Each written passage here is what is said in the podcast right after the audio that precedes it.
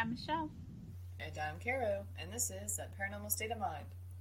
Alright, guys, uh, counting down 31 days of Halloween, we want to promote small businesses.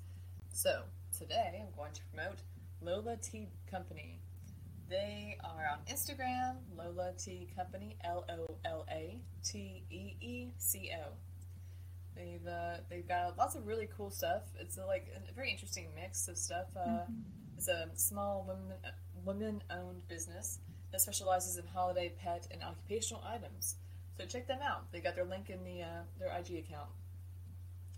All right, guys. So tonight I'm going to be reading you a paranormal game. All right, this is called the Playing Card Game. The risk level is low. The objective is to use the deck of cards to learn whatever you want to know. The reward is information. So that sounds nice enough, right? Mm-hmm. All right, how to play. Step 1. Select a dark, quiet room to use as your playing space. Step 2. Gather your supplies. You will need a standard deck of playing cards, salt, a candle, and a lighter or matches. The cards don't need to be a particular brand, but you might want to make sure you're not terribly attached to the specific deck you use. The reason why will become clear shortly. Oh boy. But uh, before you start, discard the jokers. Oh, and don't forget to come armed with some questions too. This isn't a game you play unless you want answers after all. Step 3. Take your supplies with you to your playing space. If it's daytime, close the curtains to darken the room, turn off any lights. Sit down and get comfortable. You can sit on the floor if you like, or you can seat yourself in the chair at a table. It's totally up to you. Once you're settled, place the candle somewhere nearby and light it. Then place the deck of cards in front of you, face down. Scatter a dash of salt on the top of the deck. Step 4. Shuffle the deck of cards thoroughly. Nine times is recommended. Then deal out the top 18 cards. Face down in three rows, with each row containing three pairs of cards. The, this spread of cards forms your game board.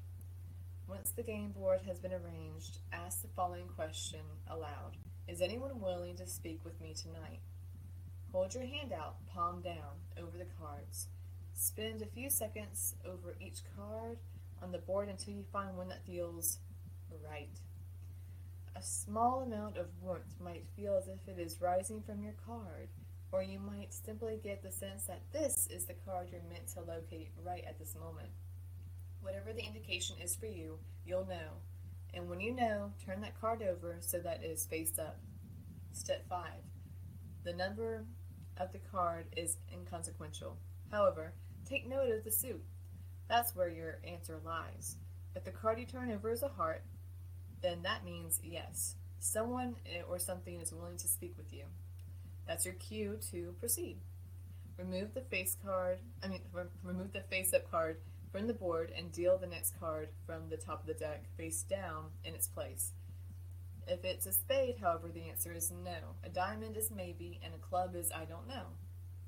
If the answer is no, say the word goodbye aloud, extinguish the candle. Gather up the cards into a pile and scatter salt on them again. Give them a thorough shuffle and then dispose of them, ideally by destroying them. Alright. If the answer is maybe or I don't know, you may proceed, but do so with caution. If at any point you start to feel uneasy or sense something unusual, a sound, a scent, a touch, something lurking in your peripheral vision, oh boy, then say goodbye and close out the game as recommended for at least uh, until the answer is no. If you received a yes, maybe, or I don't know answer, you may now begin to, to ask your questions. You may ask any variety of question you like. Ask each question aloud, then hold your hand palm down over the cards until you again locate one that feels right. When you have located this card, turn it over to receive your answer. As a reminder, the number doesn't matter, but the suit does.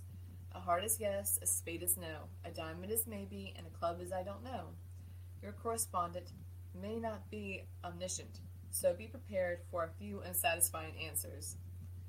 After you have received each answer, remove the turned over card from the board and deal out the next card from the deck, face down in its place. Then ask your next question. You may continue in this way for as long as you like. Alright, last step. When you are ready to end the game, speak the word goodbye aloud and extinguish the candle. Then gather up the cards into a pile and scatter salt across them.